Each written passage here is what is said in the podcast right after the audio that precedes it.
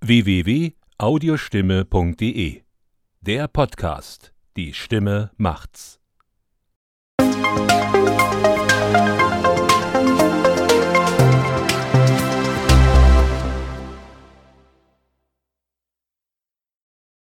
In Fachkreisen sagt man, dass es bis zu sieben Sekunden braucht, um den ersten Eindruck von einem Menschen zu bekommen. Und der scheint auch so zu bleiben.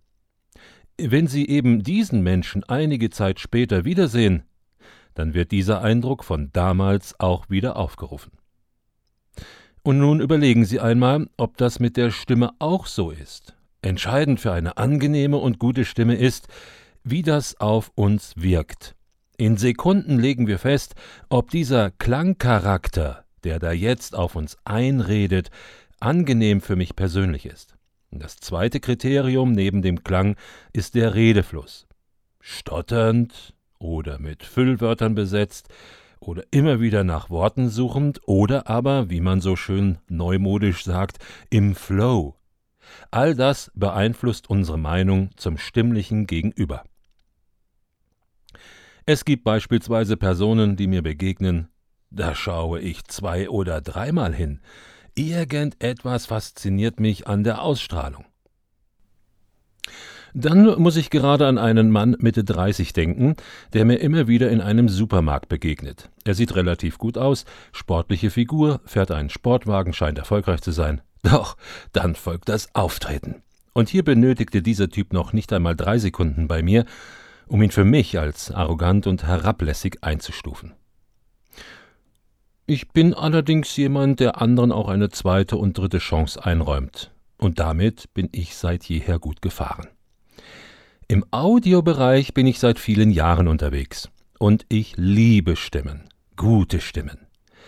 An guten Stimmen für mich sind beispielsweise Christian Brückner, der die Synchronstimme unter anderem für Robert De Niro ist, oder ein Wolfgang Pampel, der es immer wieder schafft, Harrison Ford in eindrücklicher Form zu synchronisieren, und Dietmar Wunder.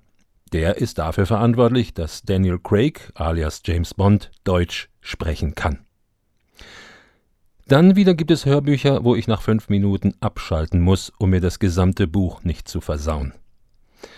In vielen Gesprächen kann ich sagen, dass all diese Gedanken, die ich jetzt hier so von mir gegeben habe, über erster Eindruck der Person und der Stimme bei den meisten meiner Gesprächspartner nachvollziehbar ist. Wie kommt man denn nun zu einer guten Stimme? Ein kurzer Abriss. Das Erste, was ich gelernt habe, war, lerne deine eigene Stimme schätzen und lieben. Zu viele Menschen begegnen mir, die sagen, ich kann mich nicht selbst hören, ich habe eine grauenhafte Stimme.